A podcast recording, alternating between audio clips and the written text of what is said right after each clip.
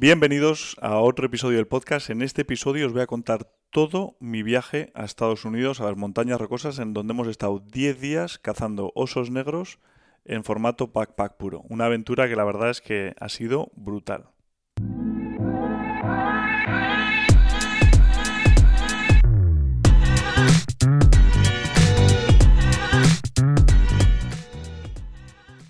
Pues ya estamos de vuelta, de vuelta en casa después de unos 15 días totalmente desconectados de, de todo, del mundo. O sea que si nos habéis contactado y nos habéis escrito y hemos pasado de vosotros, perdonar. Pero la verdad es que tenemos un cúmulo, hemos estado totalmente desconectados de Internet en Estados Unidos y se nos han acumulado las cosas. Detrás de la cámara tenéis aquí a Victoria. Hola, buenos días, Victoria. Buenos días. Está encantada de que haya vuelto. ¿Me has echado mucho de menos No estas mucho. dos semanas o no? Tenía toda la casa ordenada, ya no. La verdad es que tengo un Cristo de, De, cosas. narices. Tengo un Cristo de cosas, todo el equipo, todas las cosas que, que hemos usado de la cacería. Nos vamos dentro de un par de semanas además a África y tenemos aquí todo. Estoy haciendo una maleta mientras deshago otra, mientras limpio cosas. La verdad es que hay bastante, bastante jaleo. Y nada, no creo que hay muchas novedades.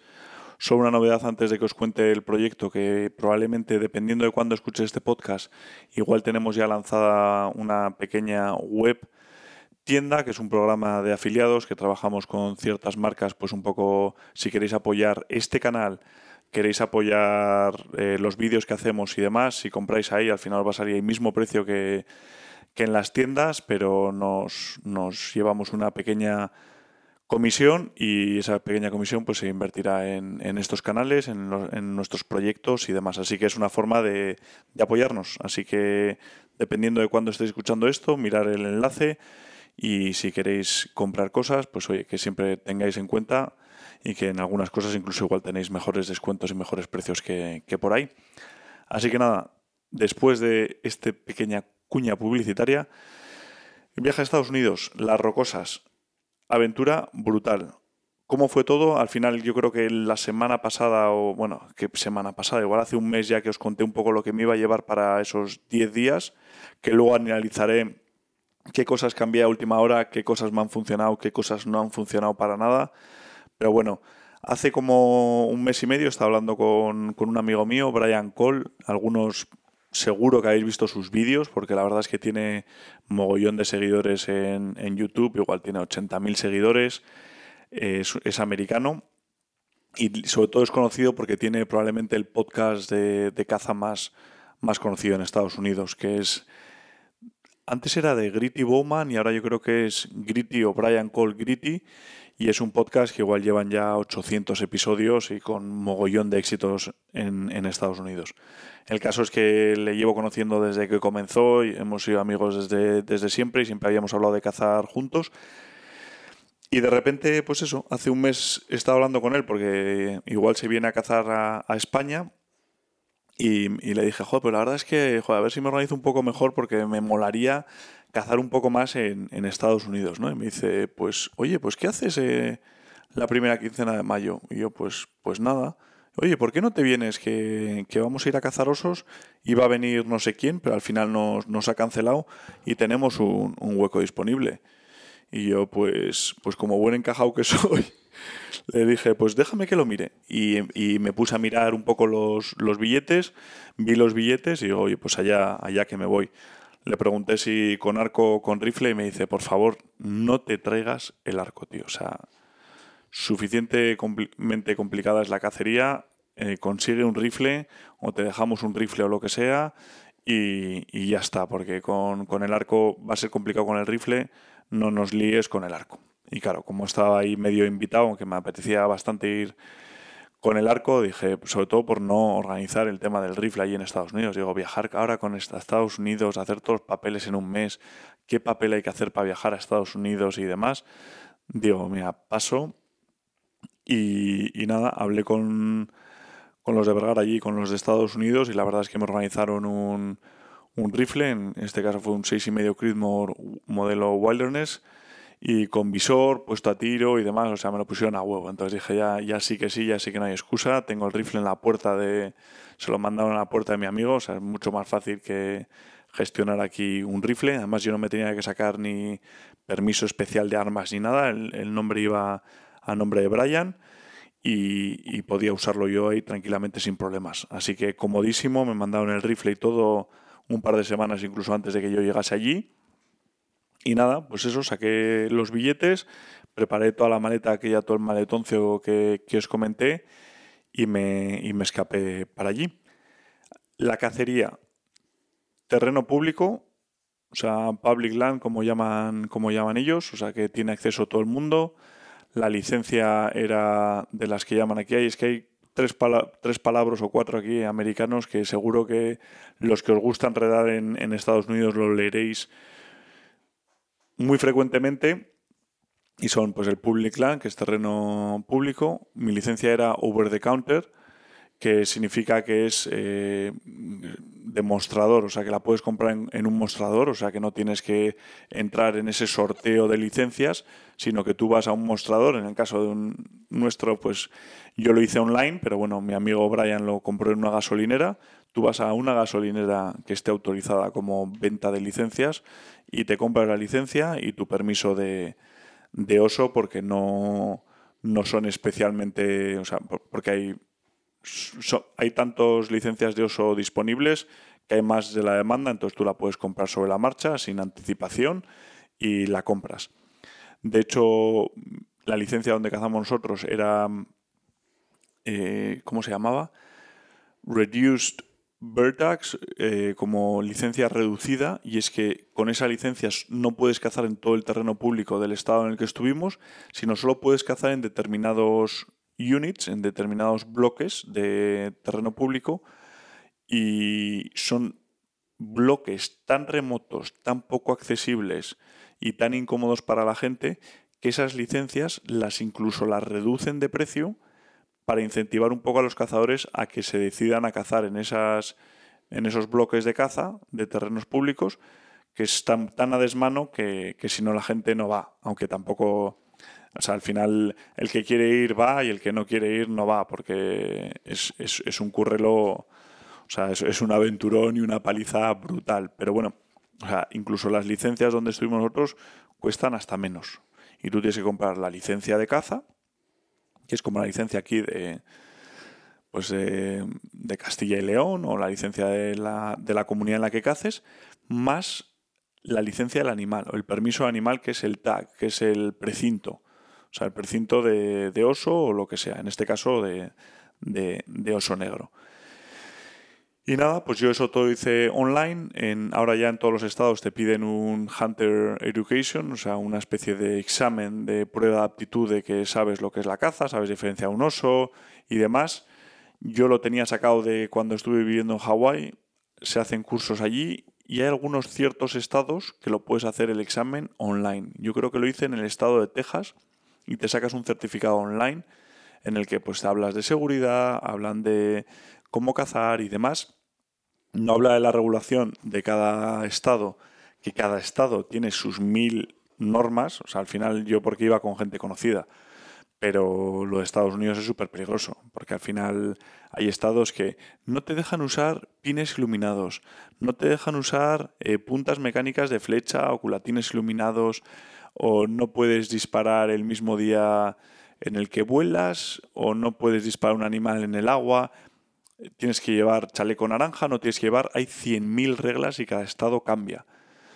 Entonces es súper importante leerte eso porque además allí son, son, son muy duros. Y encima nosotros que íbamos a grabarlo, pues al final igual hay cosas que son tonterías y que das por hecho que, es legal, pero es una infracción leve y, estos enseguida te, te denuncian. Y luego, como último palabra, ya por, mencionar, que me parece interesante de, Estados Unidos, que también veréis mucho, aparte del Public Land Over the Counter, sería el DIY. ¿No, Vic? ¿Cómo es? DIY.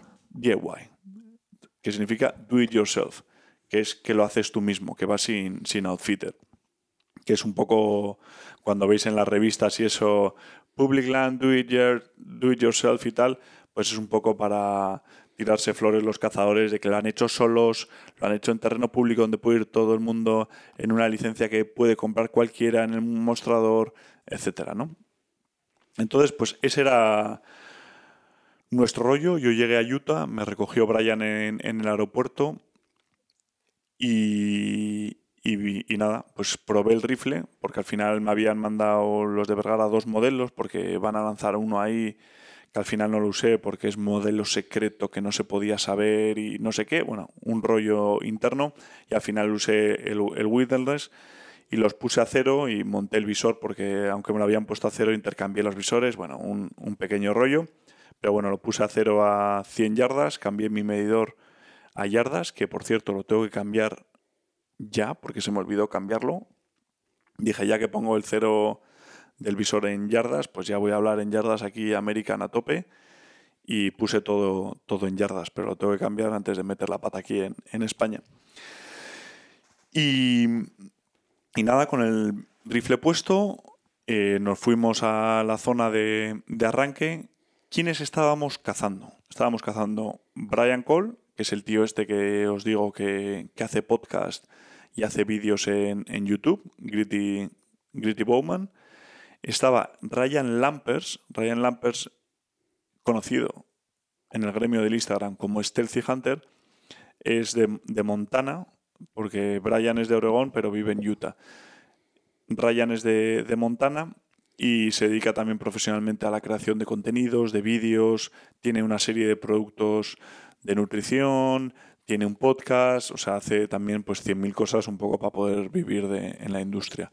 Y por último también está Brady Miller, que, es un amigo mío de hace mil años también, de, mi edad, que, que, trabaja en GoHunt. GoHunt es una aplicación móvil americana en la que tú puedes ver pues, en pues es muy importante porque allí hay terrenos públicos y terrenos privados y están muy mezclados.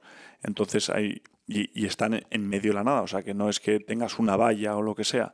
Entonces es muy importante las aplicaciones móviles allí para saber que estás cazando en un terreno público, en un terreno privado o en un terreno del estado de no sé qué, en una reserva, para saber exactamente siempre que estás cazando de forma legal. Y estos tienen una aplicación, tienen también un tema de mapas 3D tienen también un sistema que te que le llaman el Go Hunt Insider, que es como una especie de suscripción en la que ellos te explican cómo aplicar para los distintos sorteos americanos, qué porcentaje de éxito, qué unidades dan pues mejores trofeos, menos, cuáles tienen una mayor tasa de éxito, cuáles son realmente tasas de éxito bajas, de tal forma que con toda esa información que ellos han desarrollado y han masticado, eh, tú puedas aplicar en los servicios públicos de, caza y puedas optar pues a, a una licencia que se adapte mejor a tus necesidades o una licencia que vayas a tener más éxito de que te toque o de cazarlo. Bueno, se dedican a eso, ¿no? Y de hecho, los de Go Hunt son los que al final van a publicar la película. Hemos estado grabando una película que compartiremos, no va a ser en, mi canal. Yo estuve grabando, pero lo van a usar todos ellos. Y ya sea a través del canal de Go Hunt, que también os invito a que le echéis un vistazo porque sube unas películas que están muy guapas, o a través del canal de Brian, porque Brian estaba al final del viaje como diciendo, mira, tengo tanto contenido y me flipa tanto el contenido que como los de GoHunt quieren hacer una película así como resumida, de 30 minutos, con todo, y aún así voy a lanzar en mi canal una serie de 4 o 5 vídeos contando todo en detalle para que la gente que realmente le interese la cacería se pueda meter dentro del papel, saber exactamente qué hacíamos, qué no y tal y demás, y contarla bien, bien en detalle, ¿no? Entonces, bueno, pues en cuanto sepa más información sobre cuándo va a salir o cuándo no, aunque estas cosas luego llevan, llevan su tiempo, porque además no sé la de horas de grabación que, hicimos. Pero el contenido, hay contenido muy top y, la verdad es que tengo ganas de, ver cómo cuentan la historia, porque, porque al final es de los pocos vídeos que no vamos a, a poder opinar ni, ni decir nada, ¿no? Y, y nada, pues esos éramos los cuatro que íbamos a cazar. Arrancamos a cazar en,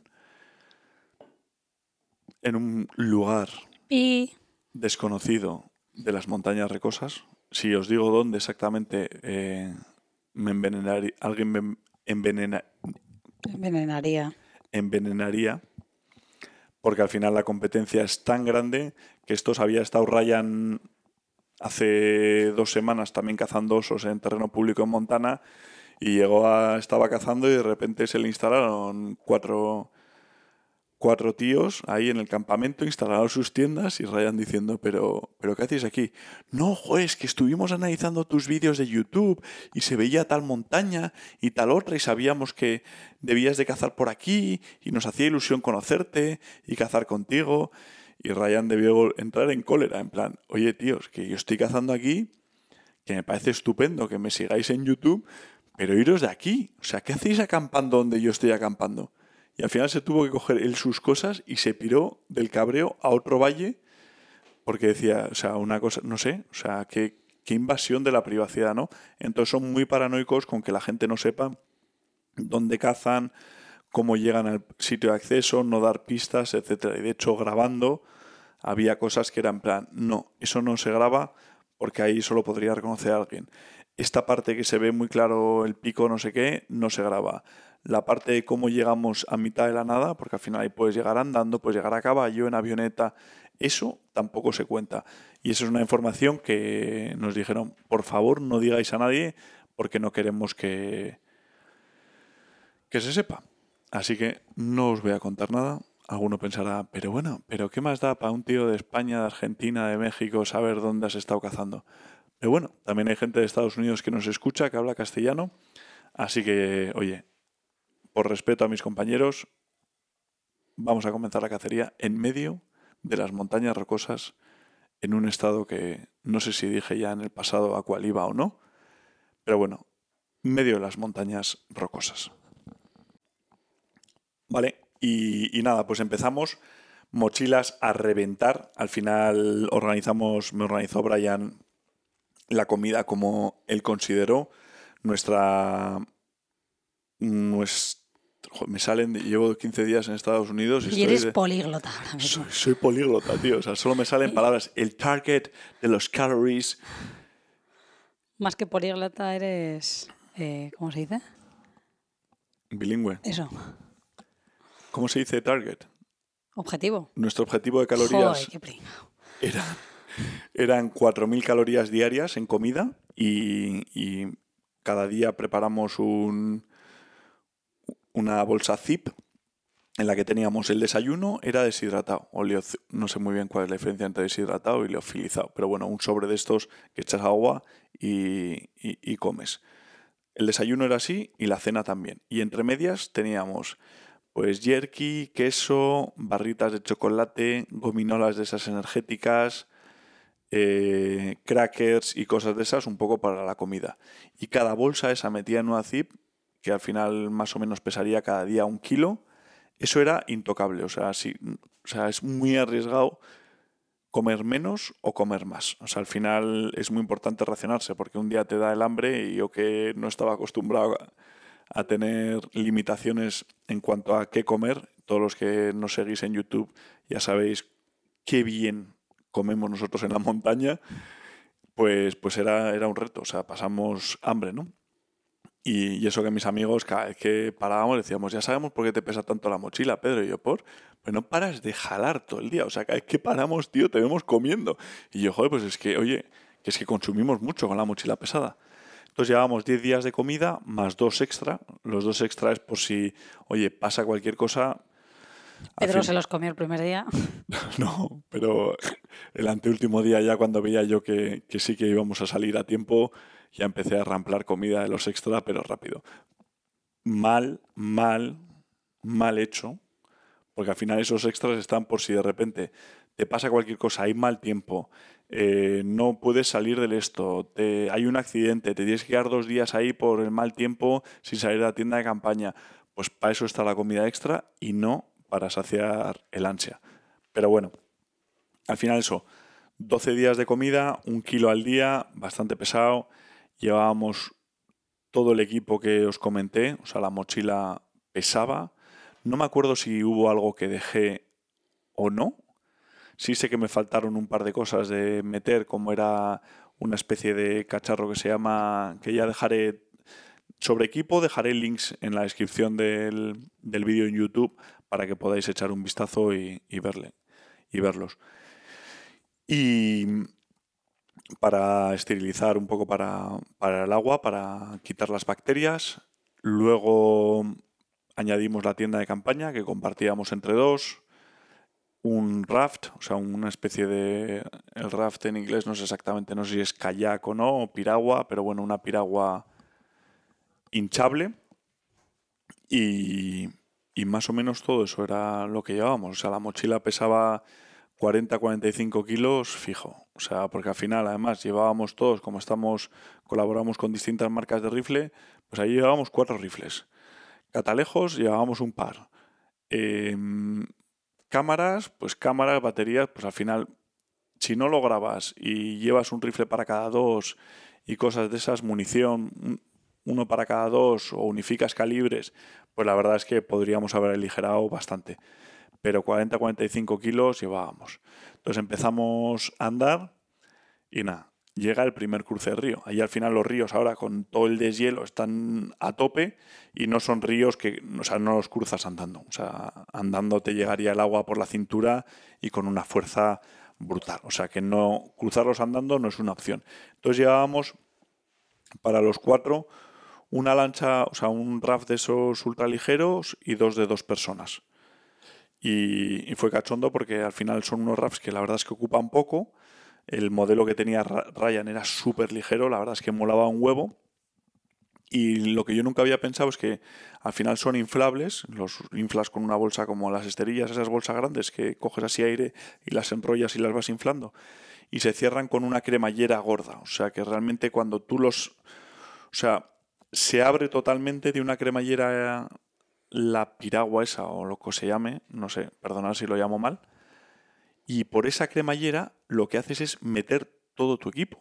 Que yo estaba flipando, yo le digo, pero Brian, no entiendo. Sí, sí, hay que desmontar las mochilas enteras y abrimos la cremallera del raft y en lo que es el hinchable del, de la piragua esa, eh, pues que es blando, todo eso. Empezábamos a meter toda nuestra ropa, nuestra comida, todo desmantelado toda nuestra mochila ahí, incluso el rifle. Que digo yo, pero ¿cómo vas a meter el rifle ahí? Si eso en cuanto pilles una piedra o lo que sea cruzando el río, vamos a reventar el rifle. No, intenta que no, no pille abajo del todo, sino arriba y demás. Y yo, pues bueno. Y además, y va Brian y me, Brian y me cuenta, no, y además, esto, joder, nos han mandado un prototipo nuevo de una que mola mogollón porque es self-bailing, que en castellano es como que se drena sola. Sí, que se drena, se drena sola la, la piragua. Entonces, si entra agua, se sale, tiene unos agujeros en la parte baja y se sale. Y, eso suena de cojones. La verdad es que nosotros diciendo, pues que de puta madre, porque así si entra agua, se sale. Pero lo que no nos dimos cuenta es que esos agujeros, tal y como sale el agua, tal y como que entra. Y además, no sé por qué razón se nos olvidó lo que es inflar el suelo de la piragua. O sea, la piragua tiene los dos infladores de alrededor, pero también tiene el suelo que se infla y ganas un poco de flotabilidad. Pues eso no me digas por qué se nos olvidó inflarlo. Y entre eso y que tenía unos agujeros, pues ahí entraba el agua, que digo, yo, yo no doy crédito. Claro, se metió, yo iba con Brady, se metió Brady en la piragua, que mide dos metros el tío de largo, y según se metió, digo, pero si, si lleva el agua ya, para ser self-bailing o autodrenante, si lleva ya el agua por la cintura. Y yo, pues bueno, pues esto será así. Yo me meto, o sea, las botas iban por debajo del río. O sea, no me digas cómo, pero vamos, teníamos agua que dice, no puede ser, tío. Y llegamos a otro lado y yo ya empecé, primer día, con las botas que hacía así y me caía el agua, pero a chorros. Tenía dos pozos en las botas, empapadas ya, y digo, ya, pues ya tengo botas empapadas para siempre. Y, y nada, pues así, así comenzamos con nuestro primer cruce del río ya volvimos a empacar todo. En vez de las tres piraguas ahí dejamos, un, dejamos dos y solo nos llevamos una. Y empezamos a cubrir terreno para, ir a, plantar nuestro primer campamento volante, ¿no? Y cuando estamos en ese camino y llevamos ya, pues no sé, dos o tres horas andando, en una de esas de repente miro y digo, quieto, me ha parecido ver algo, meto prismáticos y un oso bastante a huevo, estaría como a ciento, estaría como no, estaba a 160 yardas, o sea, 150 metros. Y va el oso y se, y se tumba. Y le metemos el catalejo rápido, se le veía la cabeza, se tumbaba, estaba ahí como perezoso, ¿no? y lo vemos y me dicen estos, tío, es un oso de narices y ahí tienen la regla esa, no sé si escrita o no escrita, pero bueno, la regla es, quien lo ve es el que, el que lo tira o el que decide quién lo tira, salvo que el que lo quiera, el que lo vea no quiera tirarlo. Y me dicen estos, pues tíralo Pedro, es un oso que igual no vemos uno tan grande como ese, es una oportunidad brutal y les digo yo, mira chicos, no es por menospreciar este oso, o sea, no, no me entendáis mal, pero es la primera tarde y yo venía aquí a cazar osos. O sea, quiero saber lo que es un oso grande, lo que es un oso pequeño, lo que... cómo son, no sé, quiero saber lo que estoy tirando, no tirar el primer oso que veo. Así que yo paso de tirarlo, o sea, que el que quiera tirarlo, libre es de, tirarlo. Pero no seas tonto, aprovecha. Yo, mira, tío, que es que como si me vuelvo bolo, me da, me da, me da igual, la verdad. Y la verdad es que no me arrepiento. Así que Brian dijo enseguida, ¿no quieres tirarlo? Seguro, ¿no? Seguro. Y enseguida estaba ya con el rifle puesto, con el bípode, todo preparado. ¿Ese era el que tiró él? ¿El marrón ese precioso? Sí. Joder, mucho más bonito que el tuyo. No, no, que era un osazo... Era un osazo precioso, pero no tenía sentido ya, ya, el primer que el primer oso que tire y todo. No, pero si tú eres siempre el primero que dices que hay que aprovechar las oportunidades, pues... sí, pero no. Por eso me vuelvo bolo tantas veces, porque hago chorradas como estas.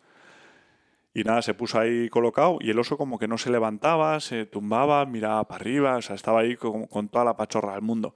Y hubo un par de veces que nos dio la oportunidad de ponerse así en postura perro, con el culo sentado, porque es gracioso, la verdad, los, los osos, con todo mi cariño, son animales como graciosos, cómo se mueven, qué hacen, pues no se hacía como cosas graciosas.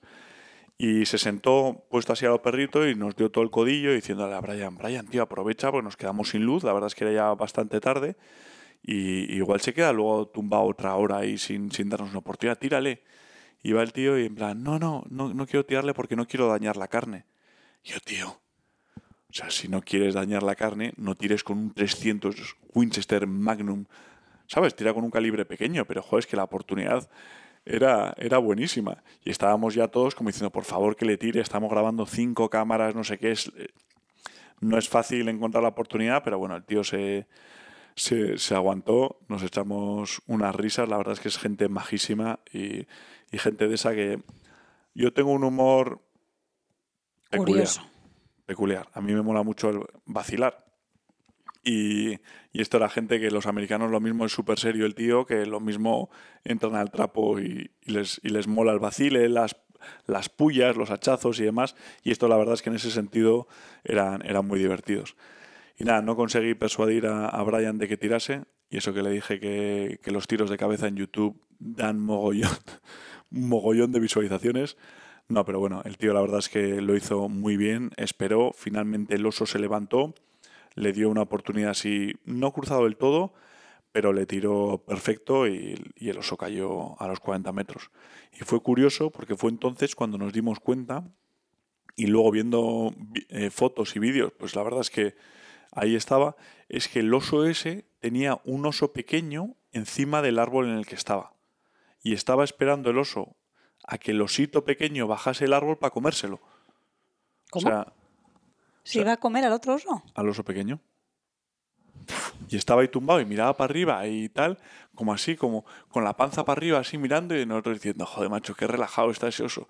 Y lo que estaba es mirando hacia arriba su comida, que había un oso que se ve en una foto, el osito pequeño, arriba del todo, en la última rama, ya como diciendo, y el oso grande estaba abajo, pensando, mi cena. No tengo ninguna prisa, antes o después no te va a quedar. Otra que bajar otra que, bajar. Y voy a ver si, en el vídeo de YouTube igual os, os, pongo la foto en la que se ve, porque nosotros ni lo vimos. Al final estábamos con el catalejo tan enfocados y tan concentrados en, en el oso grande que ni nos fijamos en, en el pequeño. Pero mira, Vic.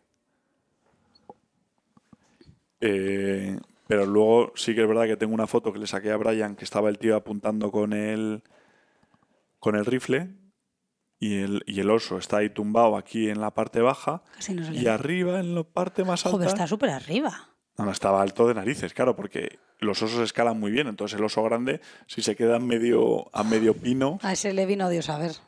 le salvamos. O sea que Quitaste uno, pero dejaste otro. somos totalmente conservacionistas, salvamos a un oso de ser comido por otro. Que una muerte horrible, me parece. Bueno, tampoco creo que le durase mucho este vivo, ¿eh? o sea, yo creo que le, le cazaría bastante rápido, pero bueno, es algo bastante típico entre, entre osos. El caso es que ya teníamos el primer oso, primera tarde, brutal, se nos hizo de noche y otra vez. Desar las mochilas porque le tiramos a otro lado del río. Vuelve a montarte en la barca, otra vez empapaos, sube por, por una pared donde había caído el oso, desuéllalo, saca toda la carne, la piel, cárgala, baja otra vez, cruza el río de nuevo y luego con toda esa carne, vuelta para atrás con las mochilas para intentar dejarlas lo más cerca de nuestro campamento base donde habíamos arrancado, bueno, que no había campamento, de, de- de donde habíamos arrancado para dejar la carne ahí lo más cerca eh, mientras seguíamos mientras seguíamos cazando. O sea, la paliza brutal. O sea, hicimos a las 3 de la mañana, llevábamos 30 kilómetros andados y, y llegó un momento ya que ya es que no podíamos más, tío. O sea, yo no sé si, o sea, si la mochila mía el último día pesaba 53 kilos con la carne, ese día con toda la comida que llevábamos nuestra, porque claro, no la habíamos gastado. Allí lo bueno de la comida es que según va pasando los días, te la vas comiendo y la mochila se hace un poco más ligera. 60 kilos pesaba la mochila fijo y llevábamos hicimos 30 kilómetros en total, 3 de la mañana, de noche, o sea, llegó un momento que dijimos, oye, tíos, o sea, parar esta locura que nos morimos. Y, no montamos ni en la tienda. Tiramos el saco de dormir, nos pusimos en la propia vereda por la que íbamos andando, porque era como medio empinado y no había casi nada plano, y en la propia vereda, con el saco de dormir, nos, quedamos ahí sobaos dijimos, oye, mañana sea otro día y mañana seguimos sacando esta carne, que esto es una paliza de locos. Y es una de las cosas que mucha gente yo creo que no, no se hace la idea, ¿no? O sea, la importancia que tiene la carne, sacarla, conservarla, o sea, es una preocupación súper importante. Y es curioso porque en, en ese estado, por ley, es obligatorio sacar la piel del oso, no toda, pero lo suficiente para demostrar qué tipo de oso era. De hecho, tienes que dejarle eh, una, o sea, una prueba de la identidad de género del, oso para que sepan que es un macho o una hembra. O sea, tienes que dejarle ahí una parte del órgano reproductor como muestra y sacar un trozo de piel lo suficientemente considerable, que no es toda, pero para que puedan ellos identificar el tipo de oso, y etcétera.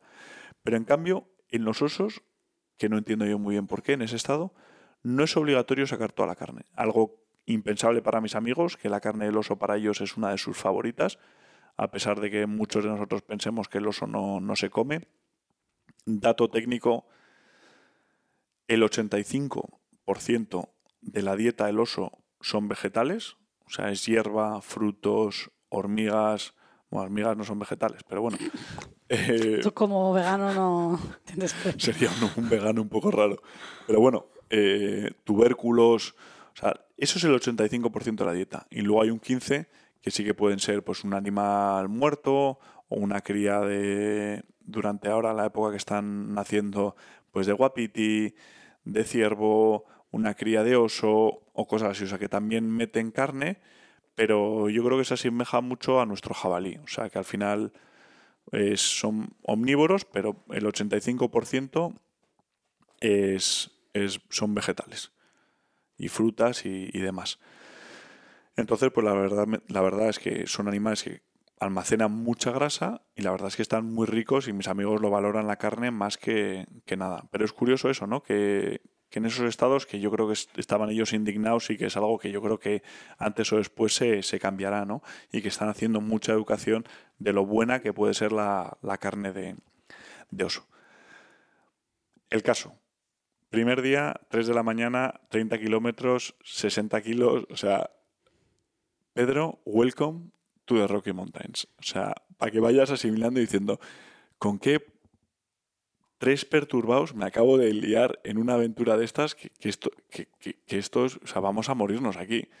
Pero vamos, aguantamos bien, dormimos mejor y por la mañana siguiente pues nos dedicamos a llevar la carne hasta el campamento base, la metimos en bolsas impermeables, la metimos debajo del río para intentar conservar debajo del río que está muy frío, como si fuese en una nevera, la carne el mayor tiempo posible porque todavía nos quedaban 10 días por delante, ¿no?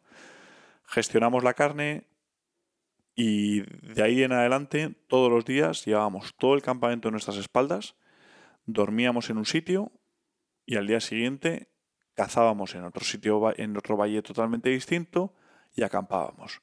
Volvíamos a recoger todo, a otro valle y acampar.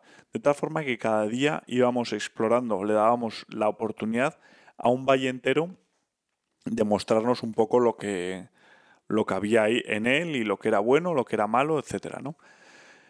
Es o sea, el problema, o sea, empezamos fenomenal, pero enseguida se nos empezó a torcer aquello de narices, porque los osos son animales que les gusta calorcito. Al final nosotros estamos, es algo que a mí me choca, ¿no? Porque estamos acostumbrados a, los corzos, a los venados. Los animales en cuanto hace calor desaparecen. Pues al, al, oso le gusta el, calorcito, algo que a ti, Vic, te, encantaría. Me encanta.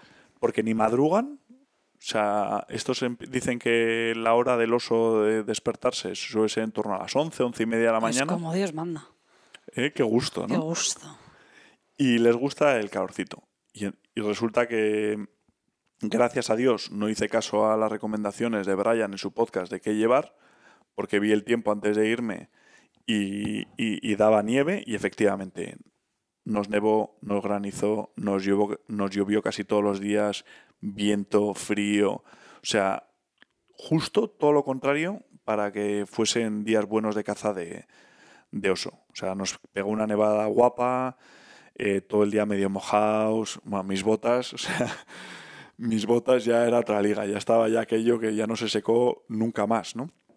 Y además, eh, como llevábamos tanto peso, eh, nosotros nos olvidamos la estufa, porque dormíamos en tipis, y en cambio Ryan y Brady en su tienda, porque al final nos dividíamos dos personas en cada tienda, llevábamos dos tiendas, ellos sí llevaban estufas, y parece que no, pero las estufas de leña son estufas pequeñitas, portátiles, que no ocupan nada, de hecho pesan muy poco, pesarán un kilo o una cosa así, pero joder, es que es, te pones la, aquello que parece una sauna, pones el tipi a, fuego, ¿no? Y te da tiempo pues para secar toda la ropa, la ropa de agua, las botas, los calcetines, pues un poco para secarte. Y yo la verdad es que estaba seco, o sea, realmente el único problema mío es que las botas pues lleva tiempo, lleva tiempo secarlas, ¿no? Pero, pero bueno, es lo que hay y estaba más preocupado porque lo que no hacíamos era, era ver caza. O sea, al final no eran las condiciones óptimas para que se moviesen los osos y no veíamos caza. Así que nada, pasó el día 2, el día 3, el día 4, el día 5, veíamos alguna hembra, algún pequeño.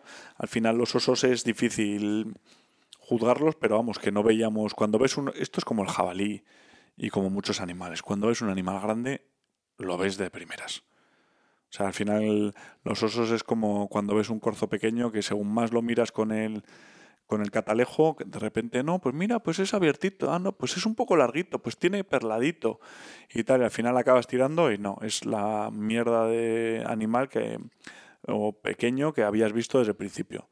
O sea, los animales cuando son grandes se saben y los osos grandes o sea, son, parecen muy grandes. O sea, al final, de hecho, el que tiró Brian te sorprende porque cuando lo ves en persona no son tan grandes como parecen en, vida. Al final, no sé si pesarán 150 kilos. Allí son osos de montaña, no son los osos como los que hay en British Columbia, en Vancouver, que comen mucho salmón, eh, mucha hierba, que son climas más, dulces durante todo el año, etcétera, tienen mucha más comida que se hacen más grandes. Allí son terrenos ásperos, hay poca comida, de hecho la primavera estaba retrasada y, los osos no se hacen muy grandes. Y de hecho es muy importante dar con las fechas adecuadas, que haya comida, etcétera. Porque así como cosas curiosas, los osos hibernan durante unos seis meses. O sea, se meten a hibernar en, en noviembre o finales de octubre o lo que sea se ponen a hibernar y no salen hasta, hasta abril. Y durante ese periodo ni comen, ni beben, ni se levantan, ni hacen pis, ni defecan, no hacen nada. O sea, están estáticos. Defecan. Defecan, es que... pereza de palabra. ¿Qué, qué hubieses usado? Pues ni hacen caca. Caca. Vale, Es pues que no hacen suena, caca. defecar suena como que intentas ir de culto, pero No, es que iba a decir otra palabra mucho más se grosera. cagan. pero he intentado evitarla. Y, y estuve leyendo sobre los osos a- ayer y, y es bastante curioso, porque además sí que tienen constancia, o sea, sí que aunque estén dormidos, sí que tienen percepción de los cambios de luz para saber cuándo tienen que salir de la cueva o no. Y, y eso sí que son conscientes, pero realmente están todo, todo el tiempo dormido.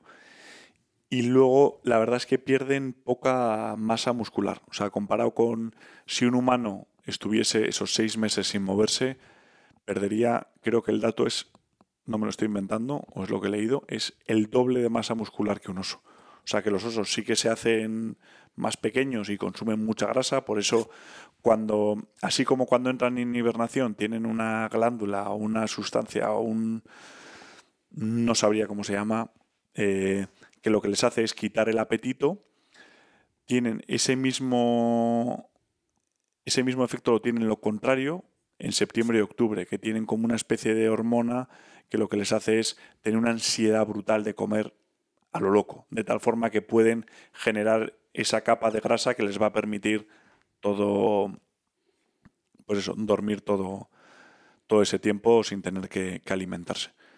Y una vez que salen, están ahí, creo que hay un periodo como de 20, 21, 21 días, ¿no? Realmente dicen 21 días, no sé por qué, es que me parece muy, muy friki, ¿no? 21 días en concreto, no, pero bueno, que hay dos o tres semanas que los osos nada más salir de, de la cueva están muy, muy adormilados, ¿no? Como que les cuesta un poco de tiempo volver a tener esa actividad y demás. Entonces, es muy importante llegar al, al cazadero cuando hay comida afuera, cuando ya han empezado a brotar los brotes nuevos, cuando esos osos llevan ya un cierto periodo de actividad para que estén realmente activos, que no estén adormilados, recién salidos, recuperándose porque están muy débiles y comiendo poco a poco, sino que estén muy activos y que haga buen tiempo.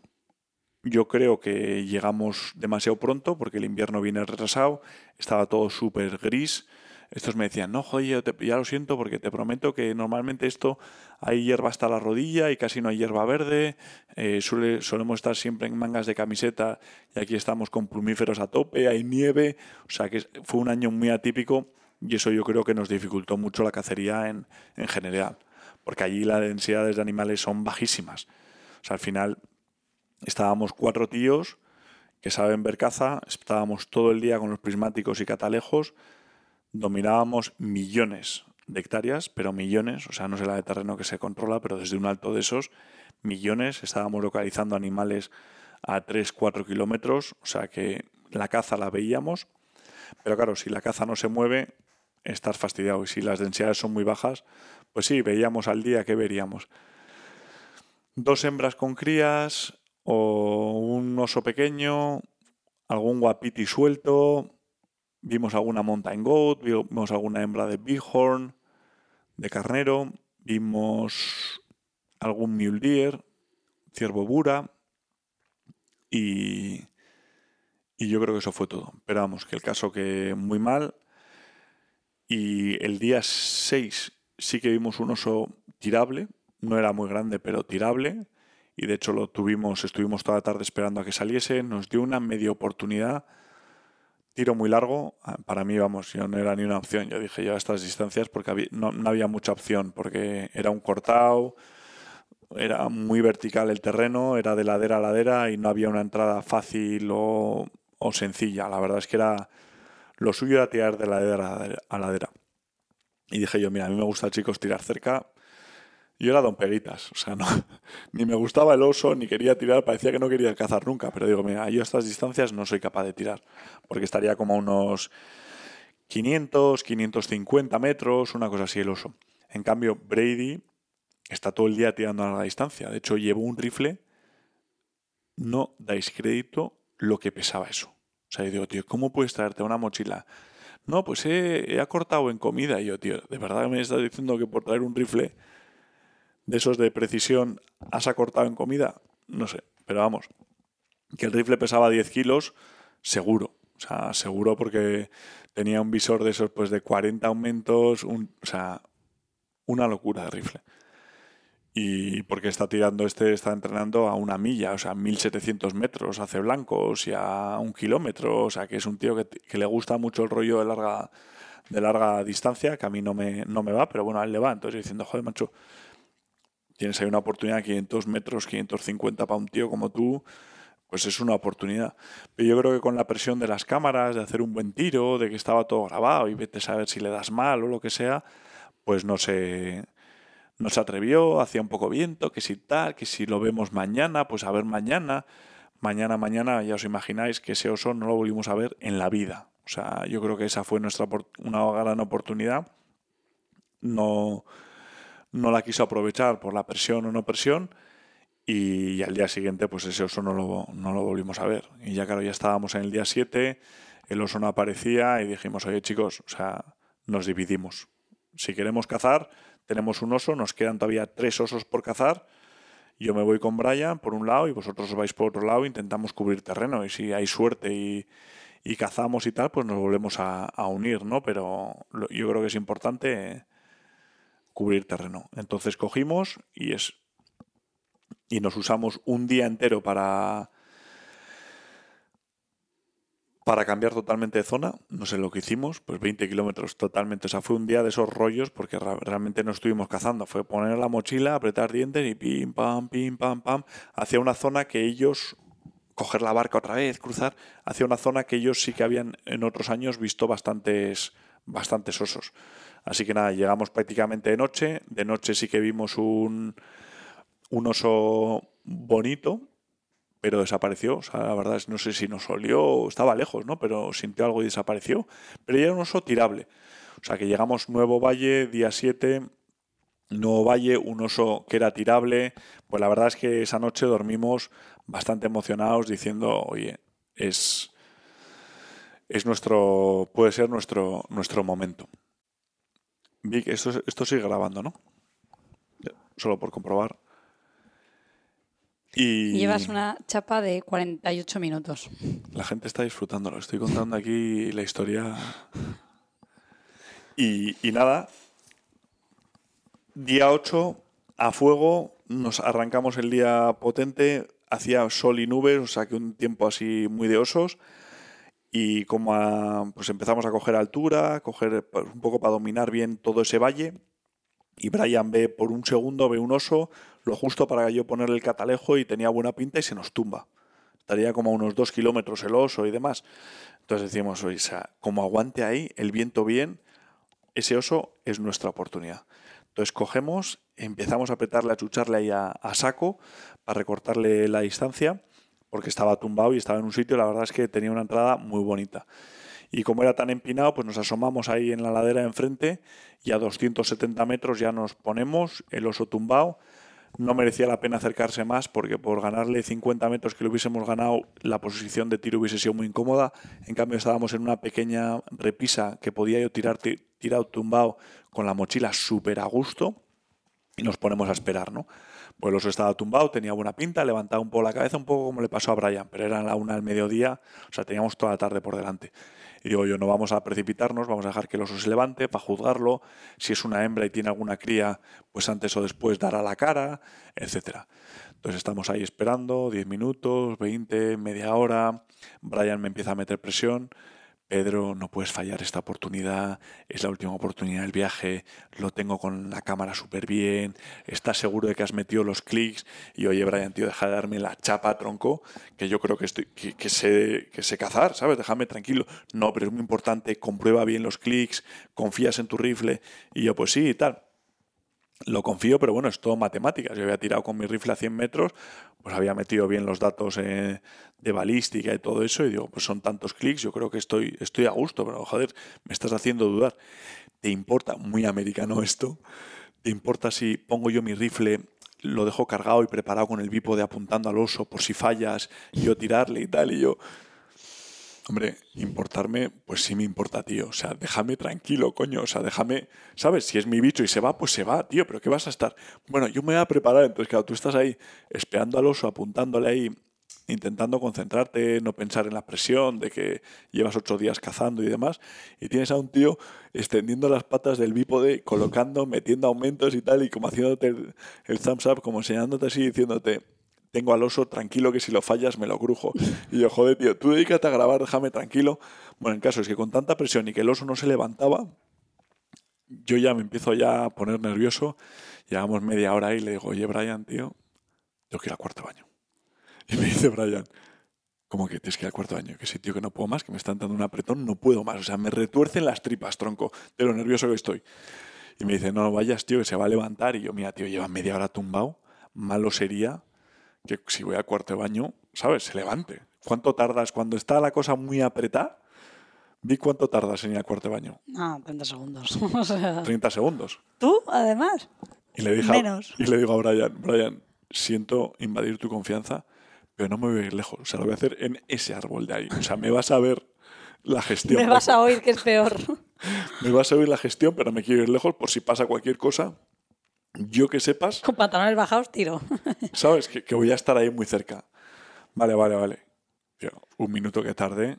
Te- ¿Os podéis creer que según empiezo la gestión me dice Brian, que se levanta el oso, No que se va? Yo no puede ser, tío. Además, este Brian capaz de que como se vaya hacia el bosque, antes de que se vaya al bosque, le tire él. Porque, porque él tenía dos licencias. Yo no me fastidies, me levanto así, me hago pis medio encima ahí, con los pantalones medio bajados, salgo corriendo, me tiro a la mochila.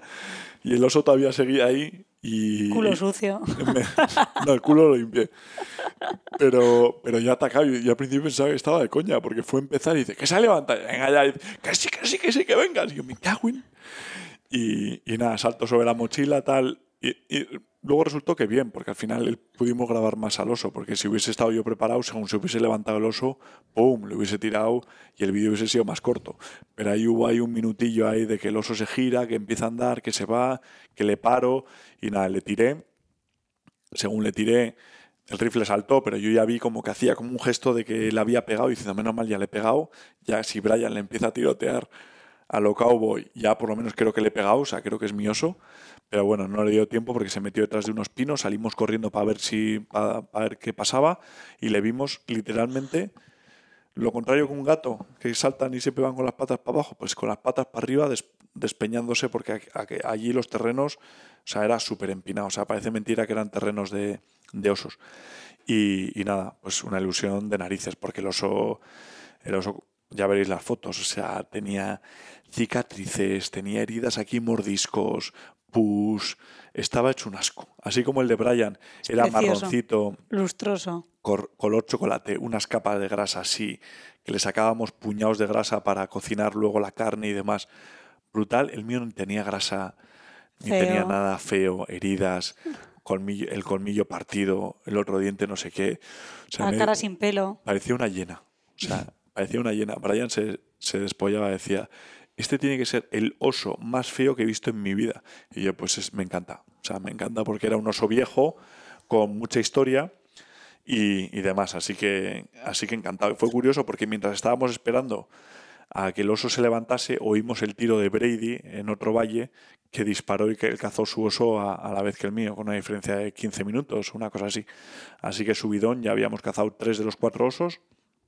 Pero bueno, nosotros ya la cacería la habíamos hecho, porque tuvimos que sacar toda la carne esa tarde, luego teníamos un día entero de pateada hasta el campamento base, que ahí es cuando sí que pesé la mochila, ya no nos quedaba comida nuestra, o sea que la verdad es que íbamos bastante más ligeros de lo normal, eh, pero la mochila pesó 53 kilos, o sea que fue bastante paliza y, y ya llegamos al campamento base y al día siguiente pues ya salimos. Así que, pues eso, 10 días de caza brutales, muy duros. El GPS del reloj hicimos 152 kilómetros con 75 en esos nueve días de, de caza, o sea que una media, incluyendo desniveles y el peso de la mochila, pues, o sea, durete, pero una aventura bestial. O sea, porque esa sensación de poder ir a un siguiente valle con todo lo que llevas en la mochila, de que estás todo el día como con tareas, rollo supervivencia todo el día. Pues hay que coger agua, hay que potabilizarla, hay que coger leña, hay que hacer fuego, hay que montar la estufa, montar el campamento, desmontarlo, comer, quitar, tal, pum. Estás todo el día haciendo cosas, ¿no? Y la verdad es que pues es un flipe, o sea, poder irte a Estados Unidos sin guías, hacer esto, pegarte 10 días, el oso que yo nunca lo había valorado, pero realmente es que lo importante no es el oso, es cómo lo cazas, dónde lo cazas y la especie, podríamos haber estado cazando, eh, pues eso, cabras de las rocosas, argalis o lo que sea, que la experiencia hubiese sido brutal. Y, allí en el campamento base además pudimos probar la carne de oso, hicimos la, grasa, metimos trozos de grasa, los reduces a, a, poca temperatura, lo vas cocinando, esa grasa se diluye y se hace como un aceite, quedan algunos trocitos más que esos no se deshace la carne, o sea, la grasa, pero que es como, entiendo, como un torrezno, como un trozo así de, de grasa, que estaba riquísimo, y luego la carne la troceamos y la hicimos bien hecha al final es muy peligroso, bueno, es peligroso. Allí se la, se la pica. O sea, a mí yo estaba rayado, pero digo, todos los jabalíes que se cazan en España siempre los pasamos por el veterinario y nos aseguramos que no tienen triquina. Y allí, como si nada, dicen, nada, si la carne está bien hecha, eh, da igual, nunca coges triquina. Y yo, pues bueno, pues hazla bien, bien, porque a mí me, me da me raya. Y sobre todo mi oso. O sea, mi oso tenía una pinta asquerosa. O sea, yo creo que tenía triquina seguro. Y va Ryan, Brian, perdona, y de todo el oso decide cocinar de mi oso la carrillera. Diciendo, o sea, la carrillera es la muestra de carne que se coge los jabalís porque es donde mayor acumulación de triquina hay. La cara de asco que me está poniendo vi que es impagable. O sea, digo, o sea, mira que hay trozos de carne en, en ¿Y te comiste eso en vez de decirlo, oye, otra? Sí, ya la había hecho, tío. Pues que eres tú. Entonces no me rayes ahora, porque lleva una semana rayándome con este tema. o sea... He estado rayado. De hecho, le escribí a, Raúl de Dive y le pregunté, oye Raúl, o sea, ¿puedo tener triquinosis? Que tomo un desparate. Nadie me da... Si hay alguien que quiera mandarme un despara... Es una medicina, te tienen que dar una receta, pero ya te lo dijo mi Una medicina, una receta o algo para desparasitarme, lo agradecería, porque el hecho de pensar que se me van a quedar huevos de triquina en los músculos para siempre me raya. Imagínate que alguien me come, ¿sabes? Le contagiaría la triquina y puedes morir.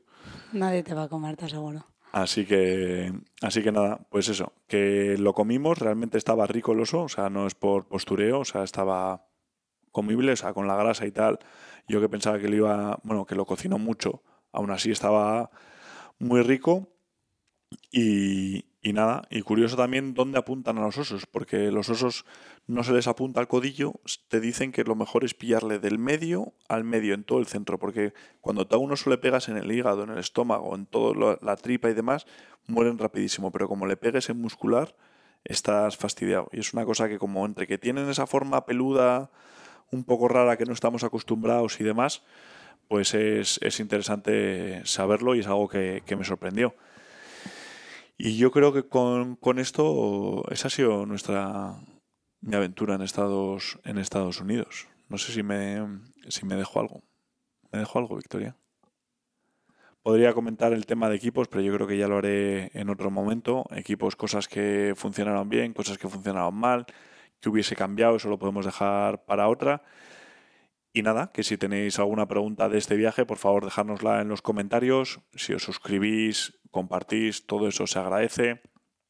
Eh, echar un ojo también a los links de abajo para el programa de, afiliados, por si nos podéis apoyar y que nada, que esperemos que, que os haya gustado esta aventura y que eh, pronto compartiremos el vídeo. Y nada, y a ver si en el próximo podcast también quedan cosas pendientes por contar. Estuve con unos mexicanos cazando el macho en Gredos, que ya tenéis el vídeo en YouTube. Hemos estado cazando rebecos, jabalís, ahora nos vamos a África. Así que nada, a ver si me pongo mañana otro rato o el lunes y, os sigo contando cosillas. ¿Vale? Que nada, que millones de gracias por todo vuestro apoyo. Victoria, ¿algo para despedirte? ¿Algo más? Eh, hasta luego. ¿Te ha gustado la historia del oso que no te la había contado? No, está, está interesante. Poco emoción. Que sí, que ha estado interesante. Oye, que no sé qué más que quieres que te diga. que tengo hambre, que es la hora de comer. Es la hora de comer. Chicos, que nada, que muchísimas gracias por todo vuestro apoyo y hasta el siguiente, hasta el siguiente podcast. Hasta luego.